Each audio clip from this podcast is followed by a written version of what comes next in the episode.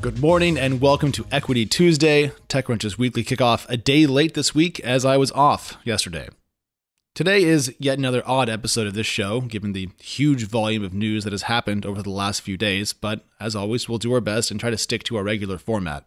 So if you want to hear about some venture capital and startup topics and not just coronavirus news, please stick around. As a final opening note, the equity crew interviewed the CEO of YC or Y Combinator, Michael Seibel, yesterday. This is the second year in a row that we've done so. You can find that full episode at techcrunch.com, and I apologize for missing it. I had a long scheduled PTO day yesterday. I was supposed to go to Vermont with my wife, but we canceled the jaunt due to coronavirus spread in our part of the world.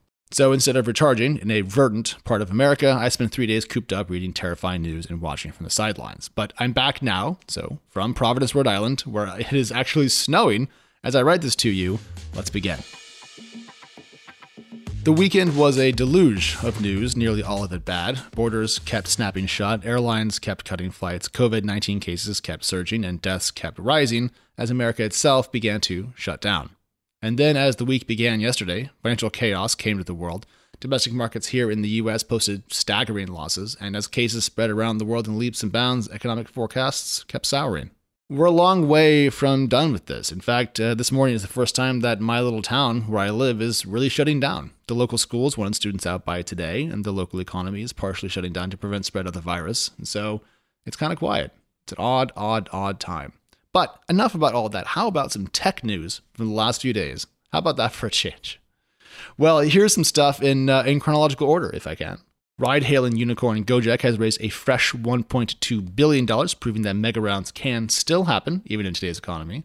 HashiCorp, which our own Danny Crichton wrote, sells a quote suite of products that help everyone in the tech workforce, from IT admins to software devs, operate in the cloud mostly effortlessly and natively picked up 175 million against a valuation of more than 5 billion. That's a lot of money at a very high price.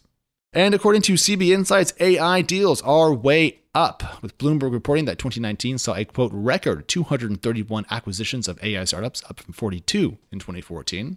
Who bought the most? Well, according to the very same news source, Apple has been the top acquirer since 2010, followed by quote Google, Microsoft, Facebook, Intel Corp, and Amazon. So kind of the regular faces there. So, yes, the world is a mess, but some things are still going on. I will say, though, the Q1 global venture data is going to be wild.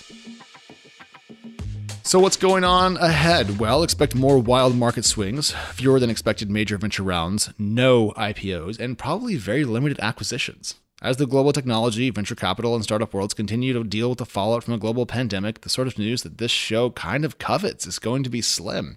It seems that everything is on hold or delayed, so, looking ahead, I suppose we do have Tencent earnings on Thursday, if I'm converting my time zones correctly. It's Wednesday, if not. So, let's put down what is to come because it really isn't much. And instead, let's talk about an early stage round because I could use that, really. I caught up with a neat startup the other day and want to talk about its kind of recent venture round. So, California based Hourly raised $7.2 million earlier in Q1 in an early stage round led by S Capital and participated in by Innovia Capital and a number of angels. Hourly provides a software solution for labor tracking and payroll processing, serving industries like construction, service, and light industry.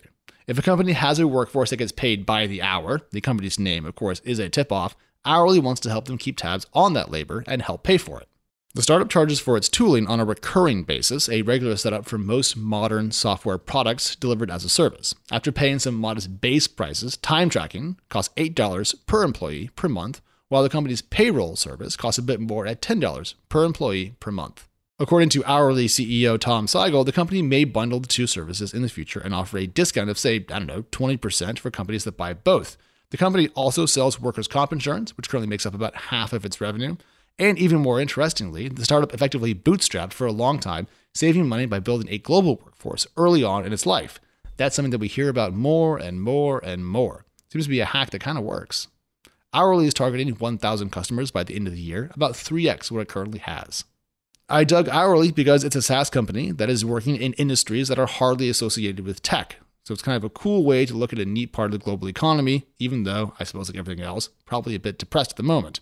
If you want to poke around more, its website is hourly.io. Finally, today, this is it. This is the correction, the event that we've discussed for so long. The end of the great bull cycle, the big boom, the never ending summer of the venture and startup industries. Even SaaS valuations are taking punches, bringing one of tech's brightest spots down a peg. With the global economy teetering and companies large and small laying off staff as countries shutter themselves from one another, it's going to get worse before it gets better. In December, I wrote wondering how many unicorns would exit before the market turns. Little did I know that just a few months later, we'd have an answer to that question. That answer would be very few. I'm writing about this later for the blog, but I, I can't help but keep thinking about how open the IPO window felt in Q4 2019 and how utterly closed it is now as Q1 2020 races to a close. What a different world we now live in. And that is all we have time for today. I, I, hope you're well and that all things are as good as they can be where you are. Hugs and love from the home office, where I suppose a great host of us now work from. Actually, now that global commutes are being axed in favor of working from home, I, I hope that you're comfy and in good spirits and not in your car as you listen to this. So I, I guess all the luck from the Equity crew. Please stay safe. I'm Alex Wilhelm. This is Equity Monday slash Tuesday, and you're tremendous. Peace.